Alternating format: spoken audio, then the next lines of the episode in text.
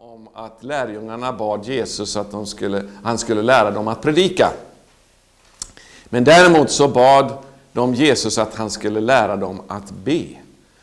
Och eh, även om det var den kallelse som lärjungarna hade, att de skulle vara tillsammans med Jesus för att han skulle kunna sända dem ut till att predika, det var deras kallelse, så bad de aldrig om att de skulle få lära sig att predika, men däremot så bad de Jesus, lär oss att be. Vi kan gå till det stället i Lukas, det elfte kapitlet. Och nu finns det ju många predikantskolor och teologiska seminarier, men vad vi behöver är böneskolor. Därför att om vi kan be som, som Jesus bad, då kan vi förvandla världen. Det står i Lukas det elfte kapitlet och vers 1, en gång var Jesus på en plats och bad. Eh, det, det som eh, det, det menas här är att Jesus uppehöll sig en längre tid på en plats för att bedja. Det var så att, att eh, Jesus bad ständigt. Men ibland så avskilde han eh, speciella tider, längre eh, eh, tider för att bedja. Och det här var ett sådant tillfälle. Och då står det när han hade slutat sin bön sa en av hans lärjungar till honom, Herre, lär oss att be, liksom Johannes lärde sina lärjungar. Man började förstå här, tror jag, att hemligheten till den tjänst som Jesus hade var hans böneliv. Därför de såg hur Jesus prioriterade bönen. Det var det viktiga för honom. Han kunde dra sig ifrån en framgångsrik tjänst när alla frågade efter honom och gå ut till en enskild plats och tillbringa tid tillsammans med Fadern. Därför att det, det sätt som Jesus opererade på, det var att han gjorde ingenting annat eh, än det han såg sin himmelske Fader göra. Om vi går till Johannes 5 så kan vi läsa om det där ifrån vers 19. Eh, Johannes evangelium vers 5, eh, kapitel 5 och vers 19. Jesus svarade dem, Amen, amen säger jag er. Sonen kan inte göra något av sig själv, utan endast det han ser Fadern göra.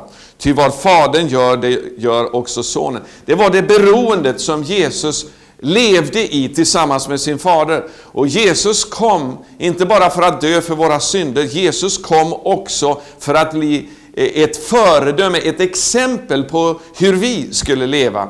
Han är, han är mästaren och vi är lärjungarna. Och så som Jesus levde i detta ständiga beroende utav Fadern. Han gick inte åstad för att göra någonting utan att han visste att det var Fadern som hade sänt honom. Fadern undervisade honom och lärde honom det han skulle säga. De gärningar han gjorde, han sa, det är inte mina gärningar. Jag har kommit i min faders namn, jag gör ingenting utav mig själv, jag representerar honom. Om den som har sett mig, han har också sett Fadern. Därför att de ord jag talar, det är inte mina ord utan det är Faderns ord. Så han var hela tiden i detta intima beroende utav Fadern. Jag tänker speciellt på tillfället när, när eh, eh Lazarus blev sjuk.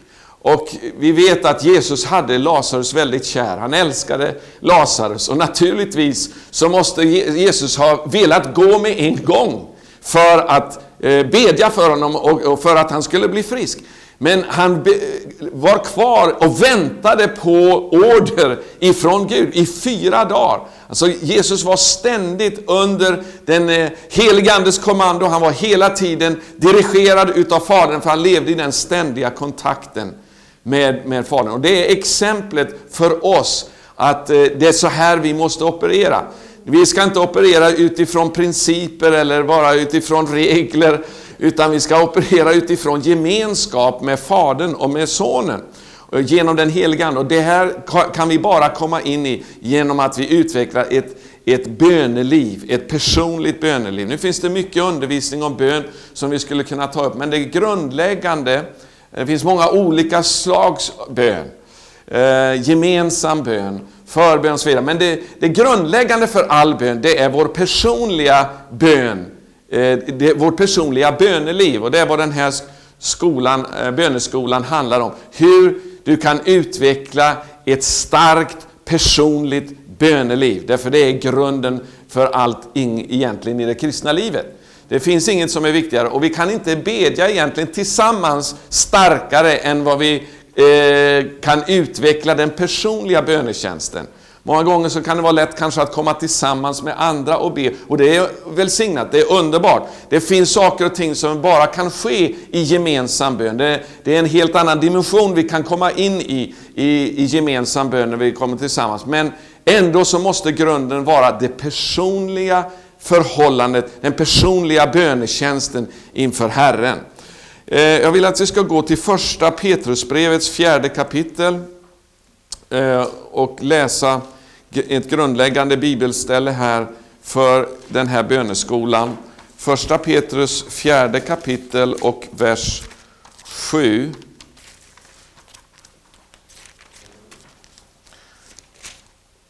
Slutet på allting är nära. Var därför förståndiga och nyktra så att ni kan be.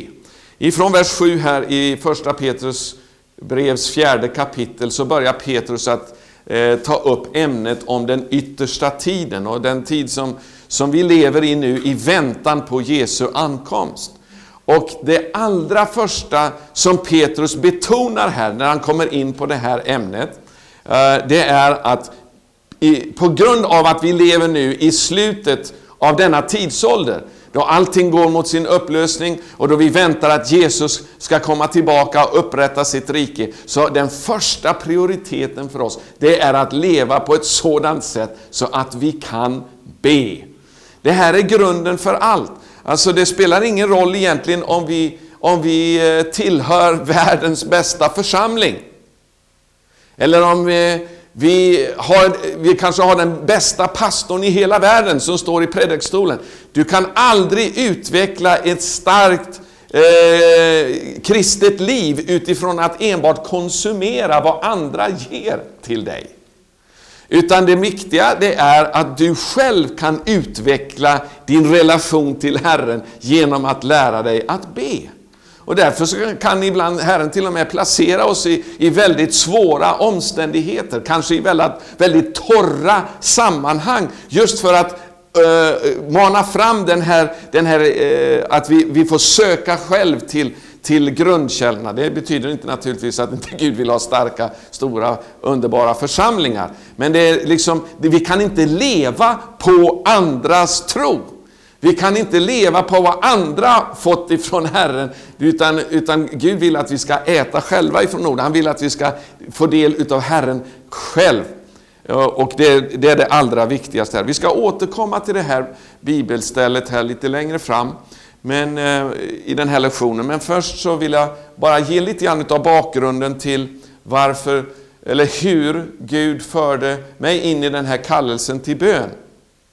Det var så att eh, 1977 så eh, tillbringade jag med min familj en tid i Amerika. Vi hade kommit till en, till en vägskäl kan man säga i vår vandring med Herren då vi, då vi sökte Gud för framtiden och vad han ville att vi skulle göra.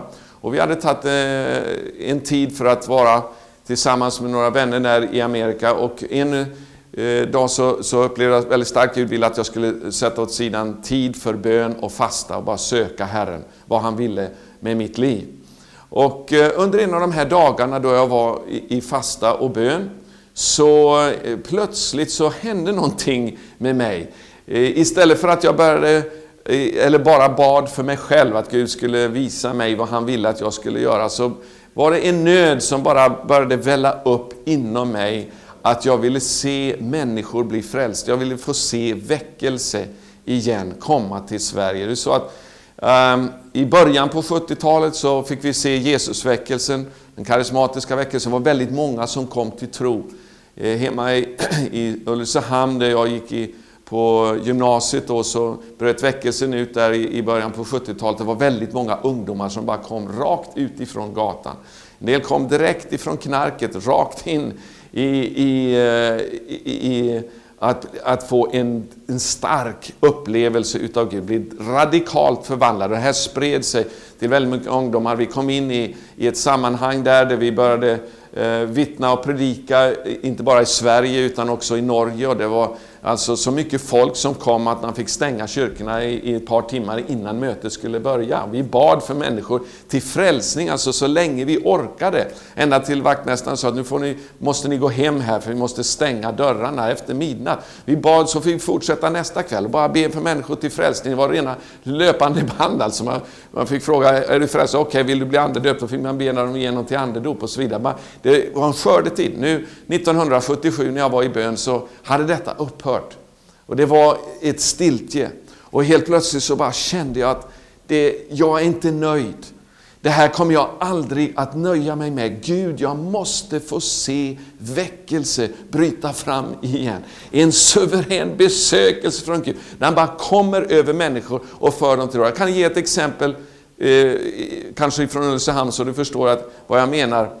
Det, det jag gick i gymnasiet, jag vet att det var eh, runt nyår 70-71, så var det två stycken hippies då. Det hade börjat bli, bli populärt att vara hippie där med långt hår och, och, och, lite narkotika och så vidare. De gick på gatan bara och så kom de plötsligt utanför baptistkyrkan. Och eh, den ene sa till den andra, du, ska vi gå och titta om det är någonting som pågår här? Kan vi inte kolla upp vad som, vad som eh, pågår där inne? Så de gick in och öppnade dörren och just då så pågick en ungdomskonferens som man inbjöd till frälsning. Så han sa, men vi kan väl gå fram? Vi går fram där och så gick man fram och överlät sig till Herren, blev omedelbart friad från narkotika, blev fylld med en helig ande, tänd för Herren, började vittna för kamrater överallt. Den första som kom till tro faktiskt innan dess, några månader innan, han kom fram i ett eftermöte till pastorn, långt hår, och sa att jag vill bli frälst. Pastorn trodde inte att han, han trodde han skämtade, han sa du ska inte skämta om heliga ting. Så han kunde inte få honom att be för honom. Så han fick komma tillbaka igen och sa, jag vill bli frälst, kan ni be för mig att jag blir frälst? Men just detta suveräna handlande av Gud, han bara för människor till tro.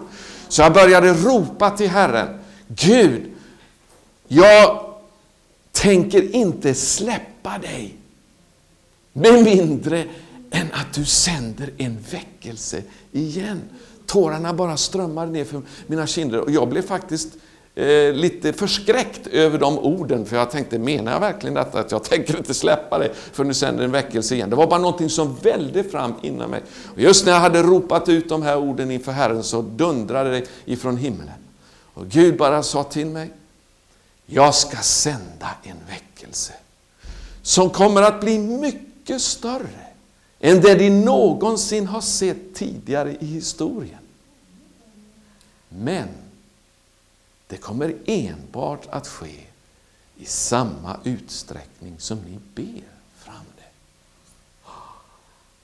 Jag var helt tagen utav detta. Det, var, det bara grep mig så fullständigt. Va? Är det så det ligger till? Jag trodde att om du ville sända en väckelse så var det någonting som du tyckte det var bara eh, någonting som du ville göra, tänkte jag till, till Gud. Men när Gud visade mig, för det första så sa han, jag kommer att sända en väckelse. Men samtidigt ställde han ett villkor, men det kommer enbart att ske i samma utsträckning som ni ber fram detta.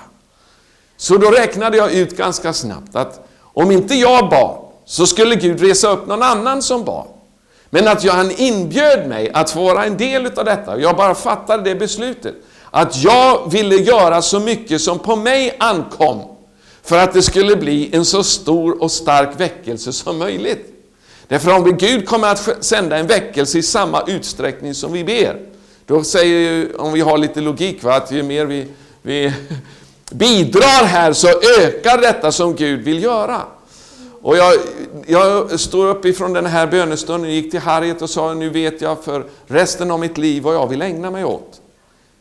Det är att påverka där det verkligen gör någon nytta. Du förstår att vi kan antingen leva på andras böner,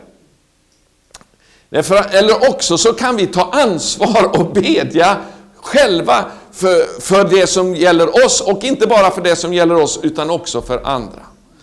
Så andlig mognad är att ta ansvar, och man tar ansvar i Guds rike i första hand genom bön, därför någon, det är någon som måste bedja för att någonting ska hända. Det var ett, ett uttryck som kom till mig när Gud talade till mig. Jag, jag vet faktiskt inte hur länge jag var på knä där inför Gud och han talade till mig om detta med bön.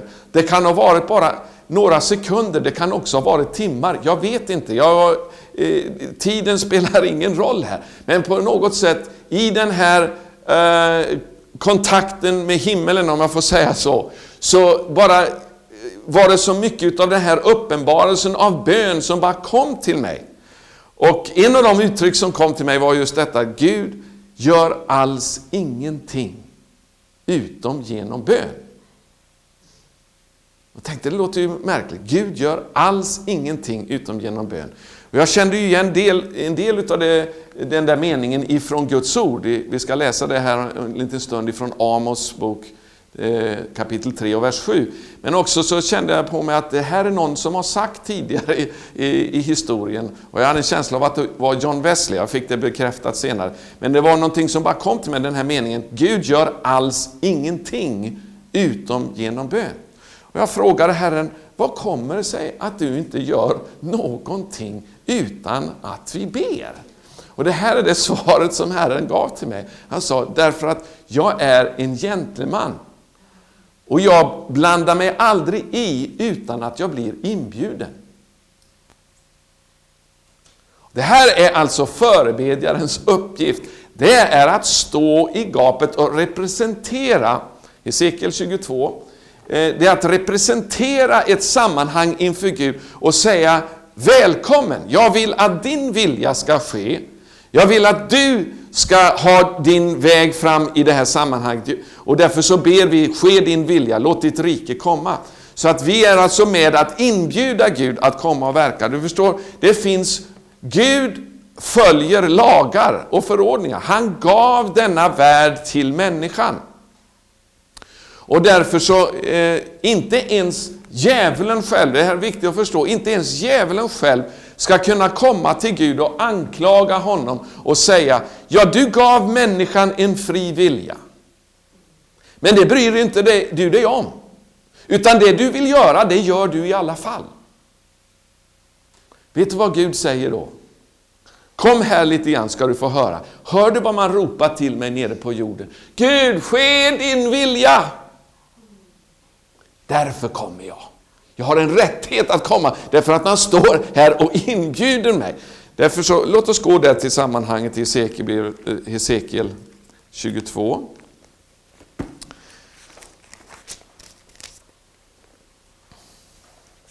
Och vers 30. Jag sökte bland dem efter någon som skulle bygga en mur och ställa sig i gapet inför mig till försvar för landet så att jag inte skulle fördärva det. Men jag fann ingen. Ser du det? Vi ska återkomma till det här senare i den här böneskolan, mer när det gäller förbönens principer. Men det första som, som nämns här, det är att jag sökte bland dem.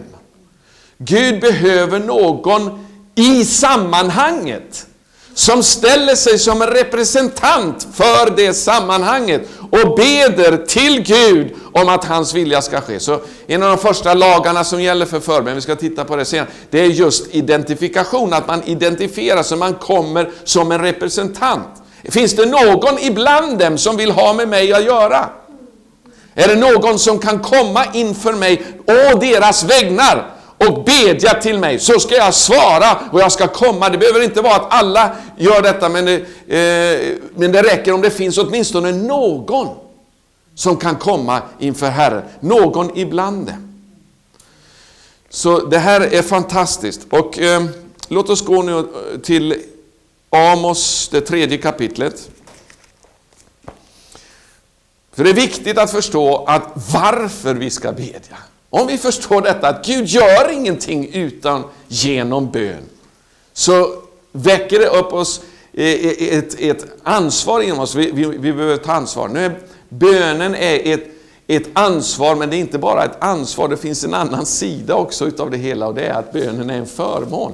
Kan det finnas någonting mer underbart än att få vara i samarbete med himmelens Gud och se till att hans vilja sker på jorden. Det, det finns ingenting underbarare än att få vara med om detta. Det finns ingenting, inte bara underbart, det finns ingenting mer meningsfullt, skulle jag vilja påstå, i detta livet än att få vara en samarbetspartner med himmelen. Halleluja! Därför Gud längtar efter någon som kan eh, gensvara på hans hjärta, någon som kan hålla med, någon som kan samarbeta, någon som kan höra honom och sedan bedja. Halleluja. Låt oss se här nu i Amos, det tredje kapitlet och den sjunde versen. Ty Herren, Herren gör ingenting utan att ha uppenbarat sin hemlighet för sina tjänare profeterna. Jag vill bara om vi ställer den här frågan varför. Varför är det så att Gud har sagt att han gör ingenting? Utan att han uppenbarar först sitt råd eller sin hemlighet för sina tjänare profeterna.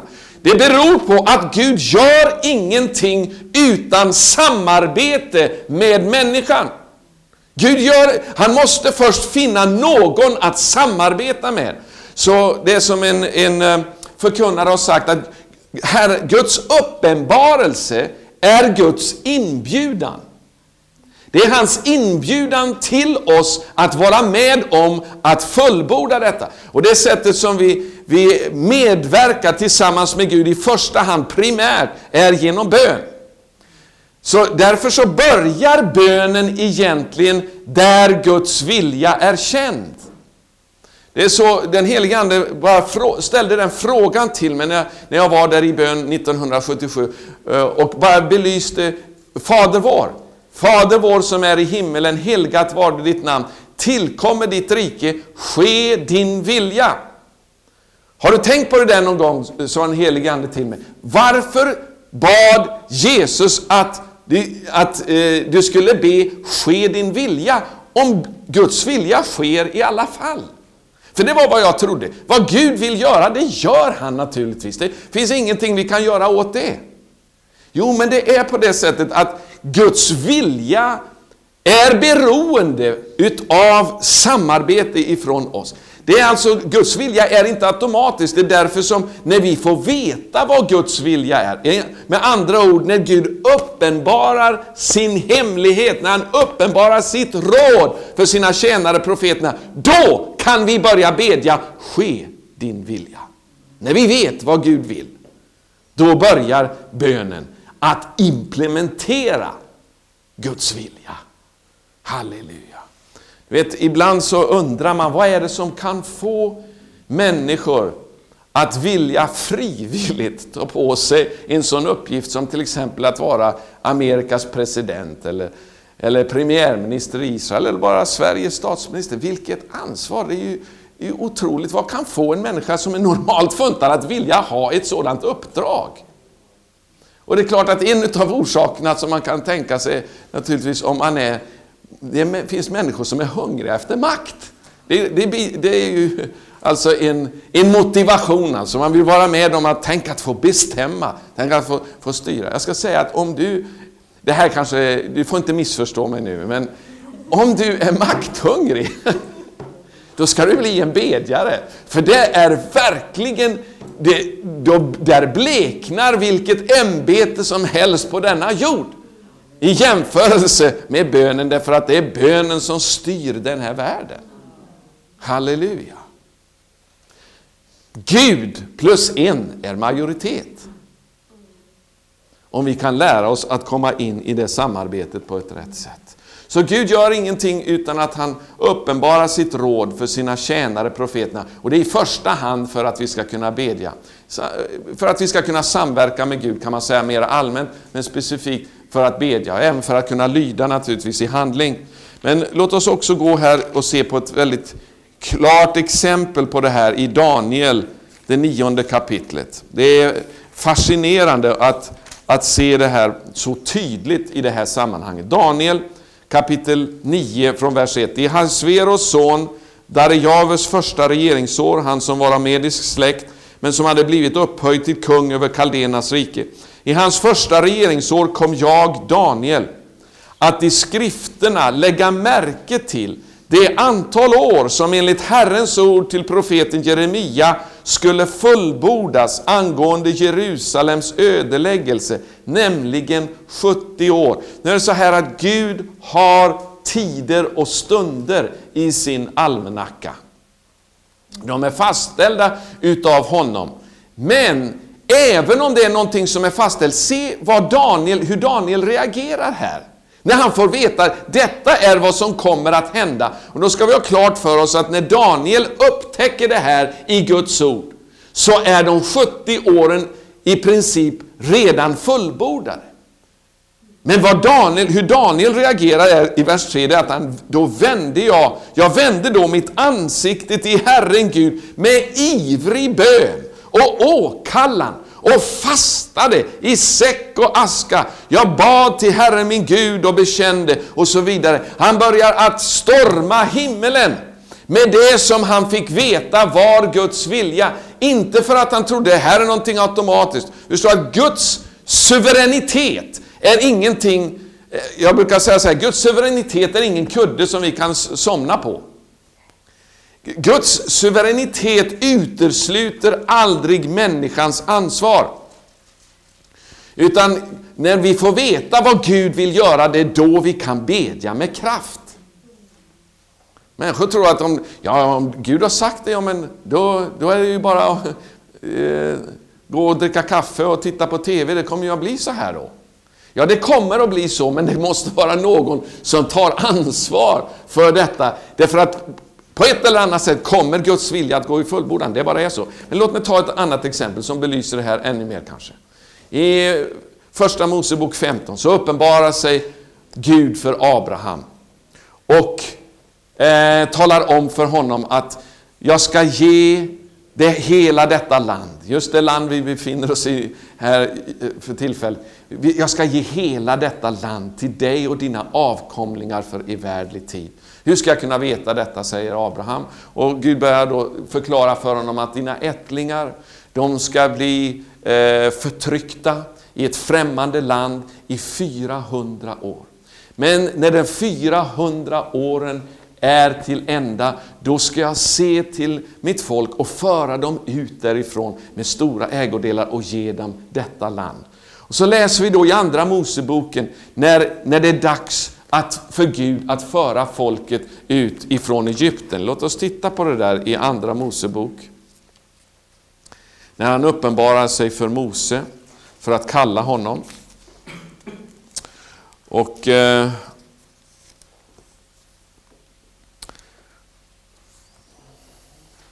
Titta här ska du se ifrån vers, eh, vers 6 kan vi läsa i det tredje kapitlet från vers 6, Andra Mosebok.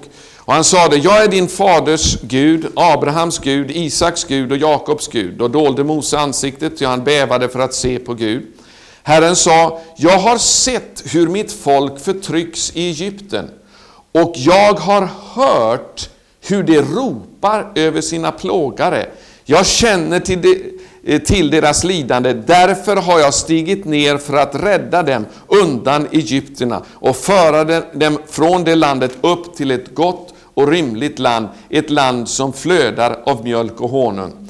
Så, eh, alltså Gud säger inte här till Mose när han kallar honom, nu är det faktiskt dags, det är så här att det är bara eh, mindre än ett år kvar här till dess att folket ska ut, så du kan väl gå ner och säga till dem här, nu är det dags att gå ut. Utan han säger till jag har sett mitt folks betryck och jag har hört hur de ropar till mig. Därför har jag kommit ner för att befria dem. Och det står i det tolfte kapitlet att på dagen, exakt på dagen 430 år efter det att han hade talat till Abraham, så kom Israels barn ut. Men inte bara på grund av att det var tid, utan på grund utav att de ropade till honom över betrycket och Herren hörde deras rop och han kom ihåg Förbundet med Abraham står det senare i det här kapitlet. Och därför kom han ner för att sätta dem sig. Så att Gud är inte bara sådan att han gör saker och ting därför att det är tid. Han gör därför att det finns ett rop till honom. Han gör därför att det finns någonting utav en samverkan. Kanske det var därför de var tvungna att bli slavar, för att de skulle börja ropa upp till honom, så att han fick en anledning att sätta dem, sätta dem fria. Inte vet jag, men Gud fungerar så. Vi vet ifrån Galaterbrevets fjärde kapitel och fjärde vers, när tiden var inne sände Gud sin son, född av kvinna, ställd under lagen. Det fanns en tid som var noga bestämd av Gud, en tid då han skulle sända sin son första gången. Men när, när Jesus skulle komma första gången så vet vi att det fanns människor som förberedde hans ankomst. Vi läser bland annat om, om eh, Hanna och Simeon i templet. Hanna som fastade och bad år ut och år in, dag och natt, för hon ropade och väntade på Israels förlossning.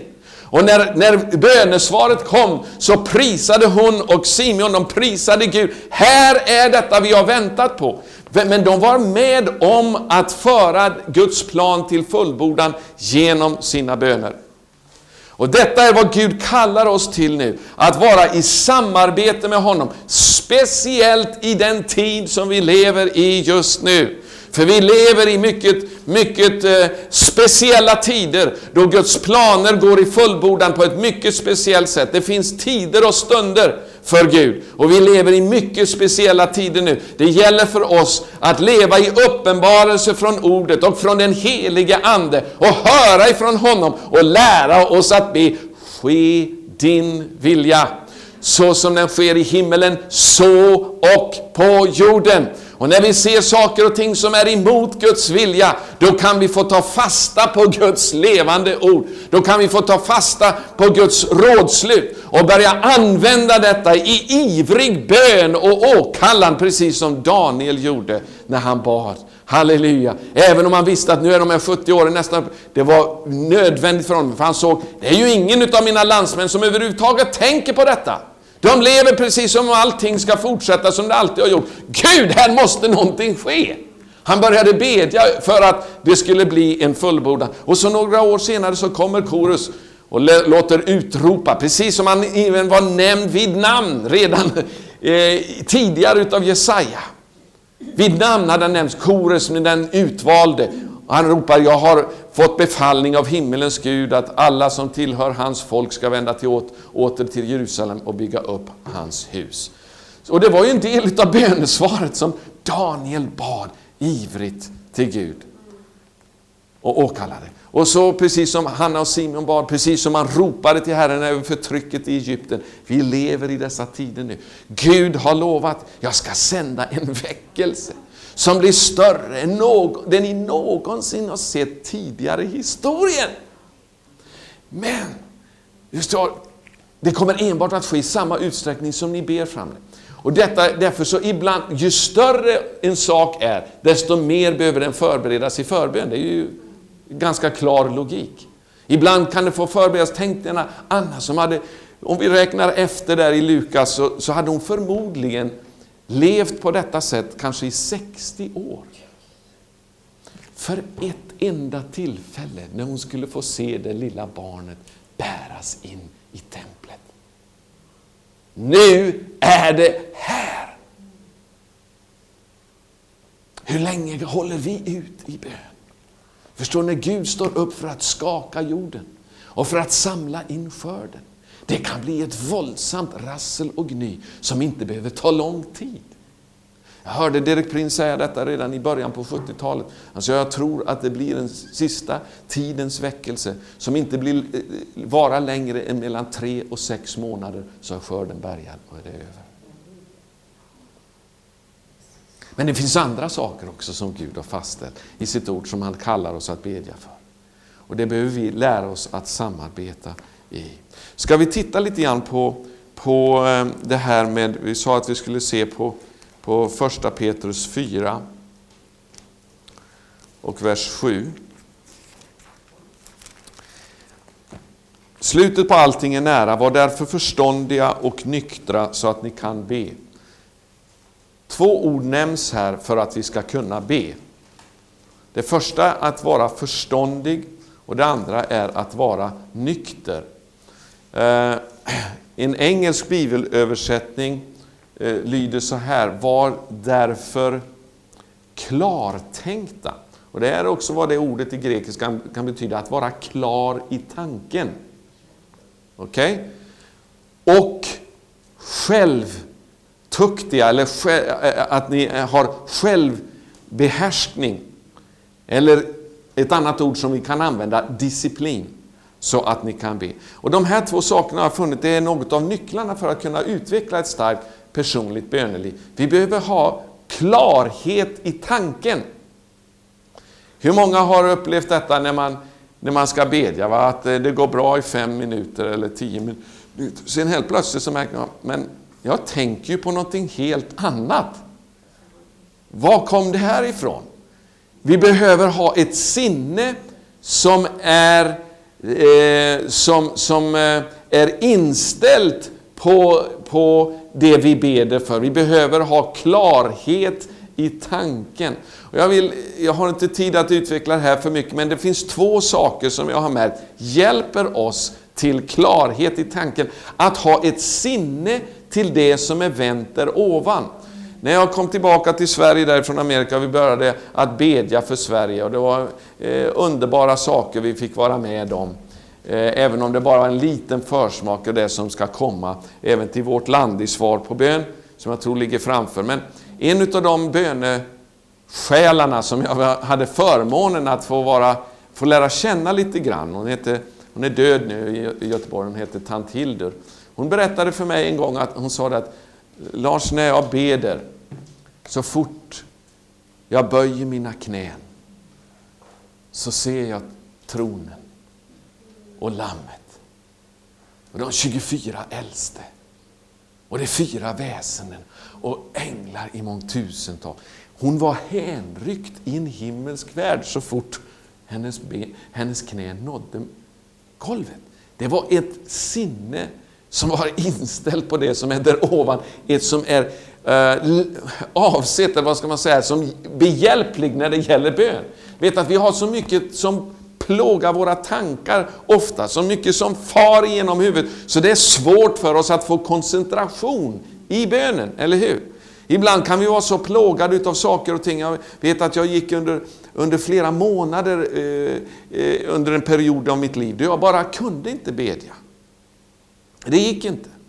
Och, eh, men vad jag gjorde istället då, det var att jag läste i Bibeln så mycket jag någonsin orkade. Jag fyllde mina tankar med Guds ord. Och till slut så kom det en dag då jag bara kände, nu är det klart, nu kan jag börja att kommunicera med Gud. Så Guds ord är till för vårt sinne. Och Guds ord är någonting, om vi matar oss med Guds ord så får vi en, en, eh, eh, våra tankar blir uppfyllda utav det som Gud tänker på. Nu, eh, nu är det så här att vi lever ju i vår tid i eh, mediasamhälle. Det är, det är en mediaålder. Va?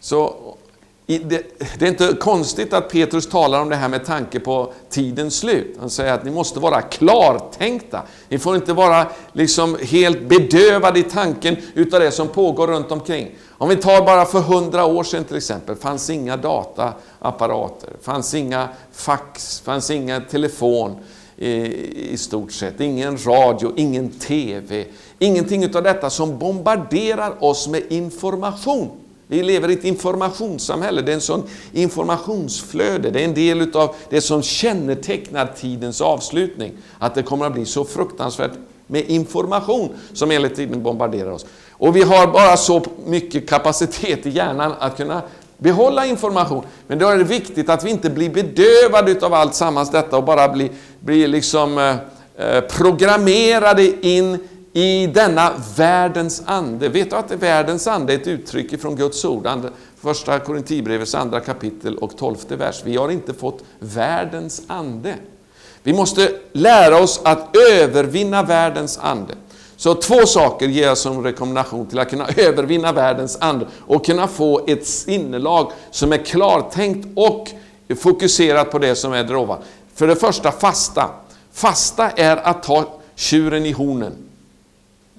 Det är att gå till botten med alltihopa och bara säga nu så blir jag radikal här.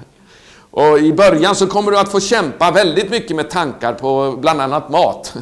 och, och olika saker och ting. Men om du lär dig att ta kontroll över de här sakerna som, som eh, eh, regerar så lätt i, eh, via vårt kött, så kommer det att hjälpa till att få en disciplin och en klart, bli klartänkt. Och istället fyll dig med Guds ord. Fasta och att läsa mycket i Bibeln. Detta är sådana saker som hjälper oss till att kunna få eh, en, en klartänkthet. Det är så här att en av de sakerna som kommer att känneteckna också den yttersta tiden är ju materialism.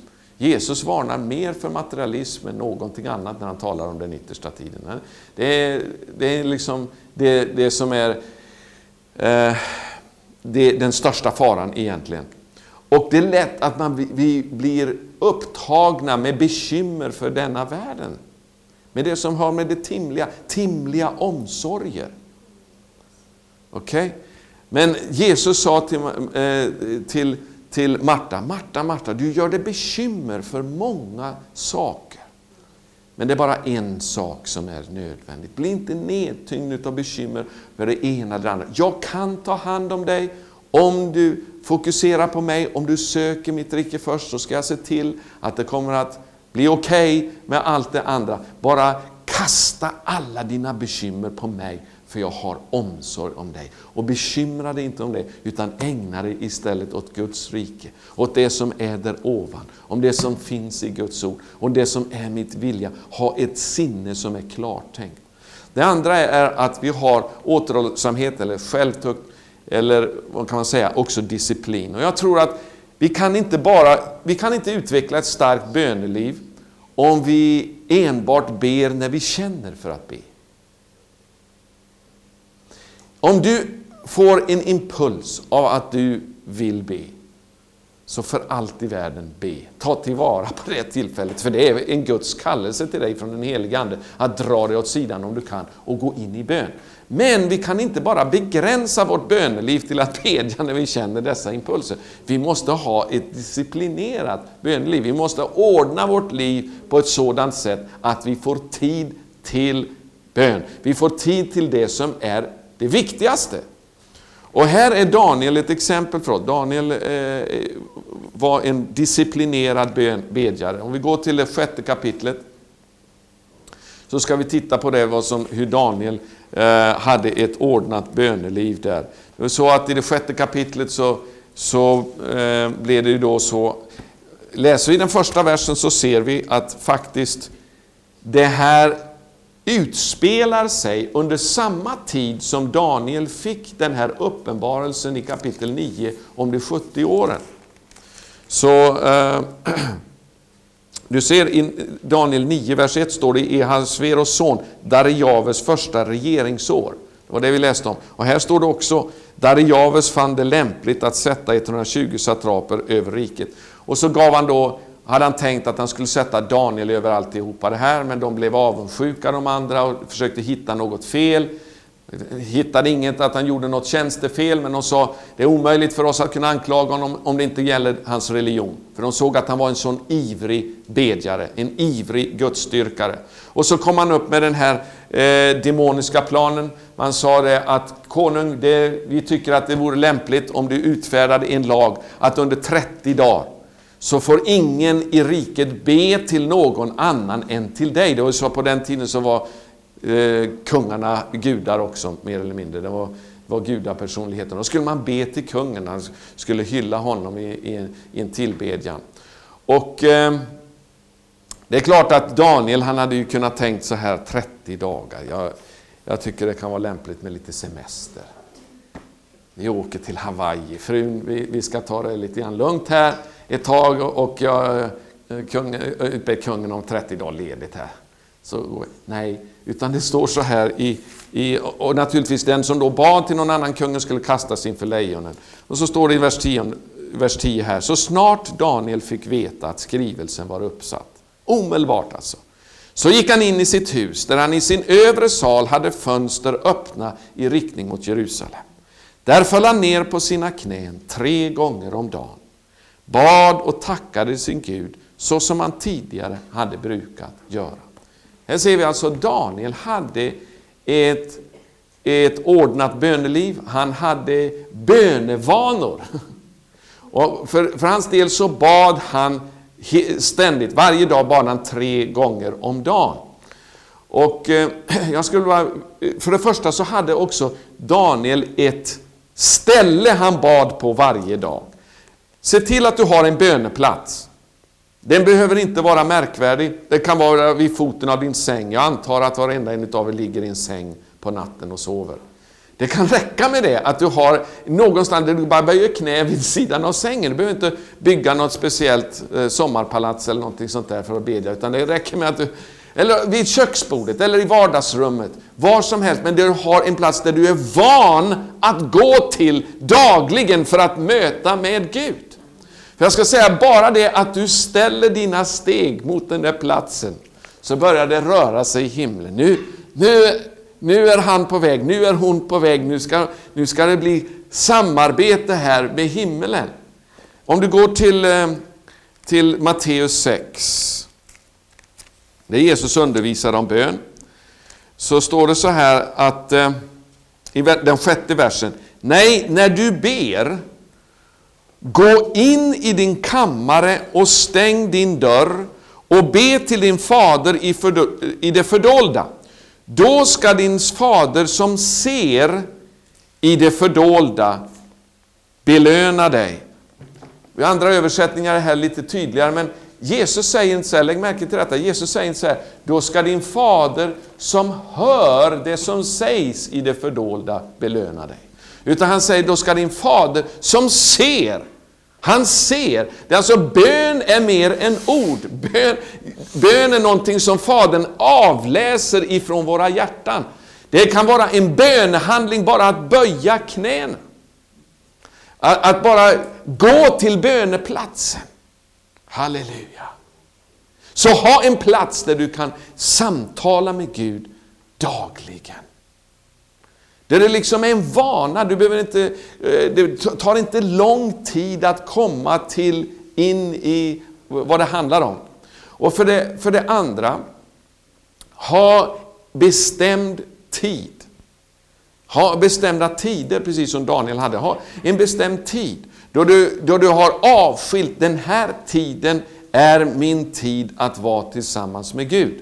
Att samtala med honom, att vaka tillsammans med honom, att be till honom, att utgjuta mitt hjärta. Detta är min tid tillsammans med Herren. Och, och Det är olika för olika människor. För de flesta så, så är det tidigt på morgonen, innan saker och ting sätter igång. För andra människor så kan det vara det sista som händer innan man somnar, som är den bästa tiden då det är i stillhet. Och det var en, en broder som kom fram till mig en gång och sa att det är så många som talar om detta att man ska bedja tidigt på morgonen. Men för mig är det på kvällen innan jag somnar som är väldigt bra. Jag sa, ja, det är ju så här att det, i Bibelns tänkesätt så börjar ju dagen på kvällen, så du är före alla andra. Det är helt okej. Okay.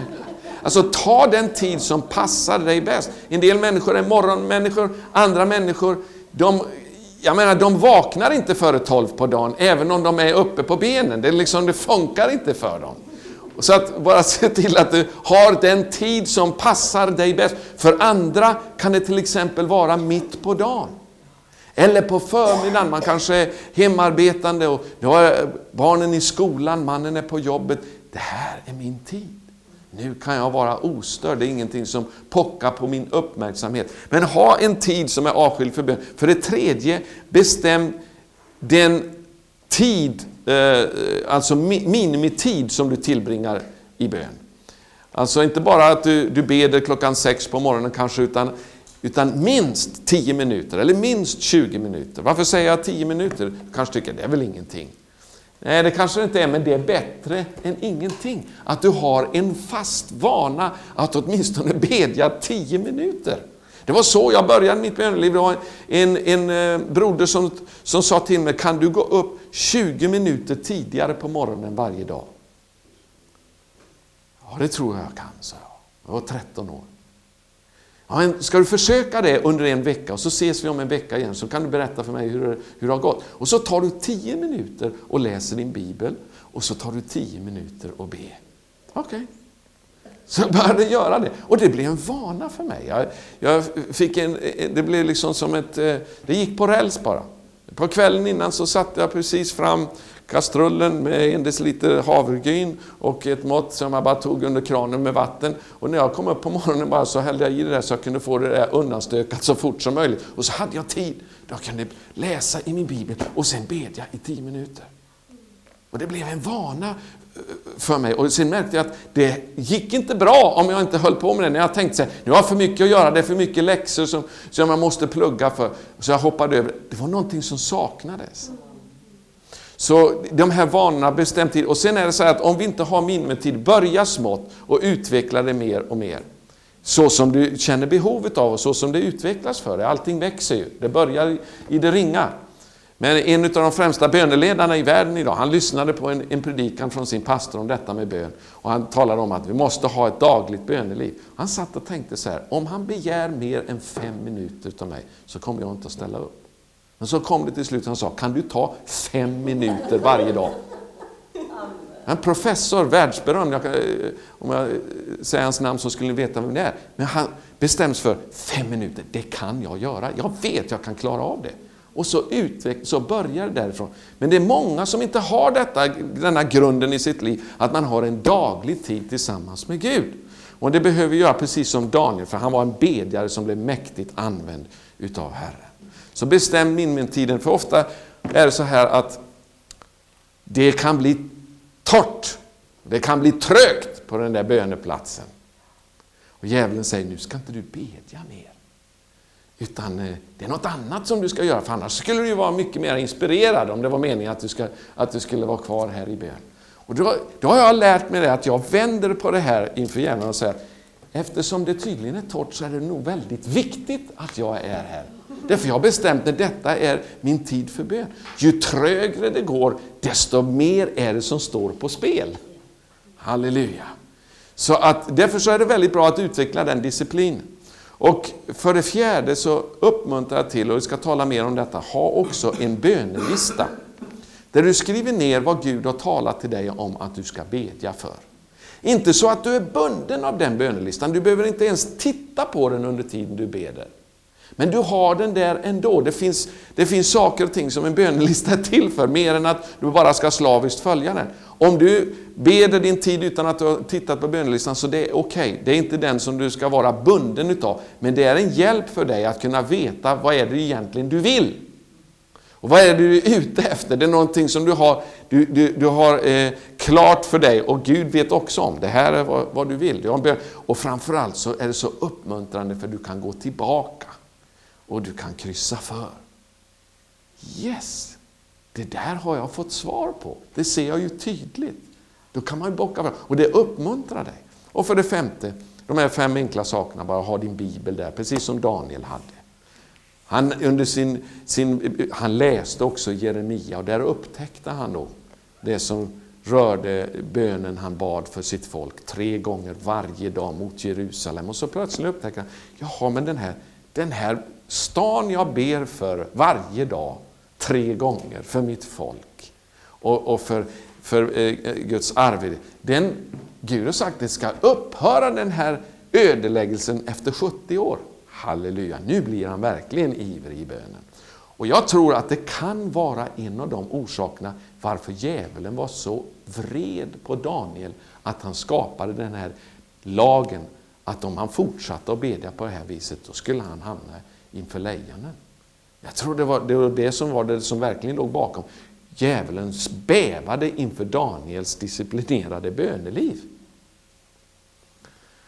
För det här vi verkligen rör oss där det, där det avgörandena sker när vi går in på det här sättet i, i ivrig bön. Så det här är lite grann utav det som, som jag ville lägga fram här i den första lektionen. Varför vi ska be och att bara ha sådana här disciplinerade bönevanor. Amen. Far, vi tackar dig för att du ska resa upp många fler bönesjälar, Herre. Många fler bedjare i den yttersta tiden som lär sig, precis som Daniel, att samarbeta med dig. Att precis som, som Hanna eh, och eh, Simeon fick vara med om att bedja fram din första ankomst, Herre så vill du ha många väktare på Jerusalems murar som beder för det som är din vilja i de yttersta dagarna. Vi prisar dig för att det är du som har all makt i himmelen och på jorden. Och att vi får tjäna dig på detta sättet, det är en förmån Fader. Res upp många, många fler bedjare. Kalla den Herre och sätt den på murarna till att ropa till dig dag och natt. I Jesu namn.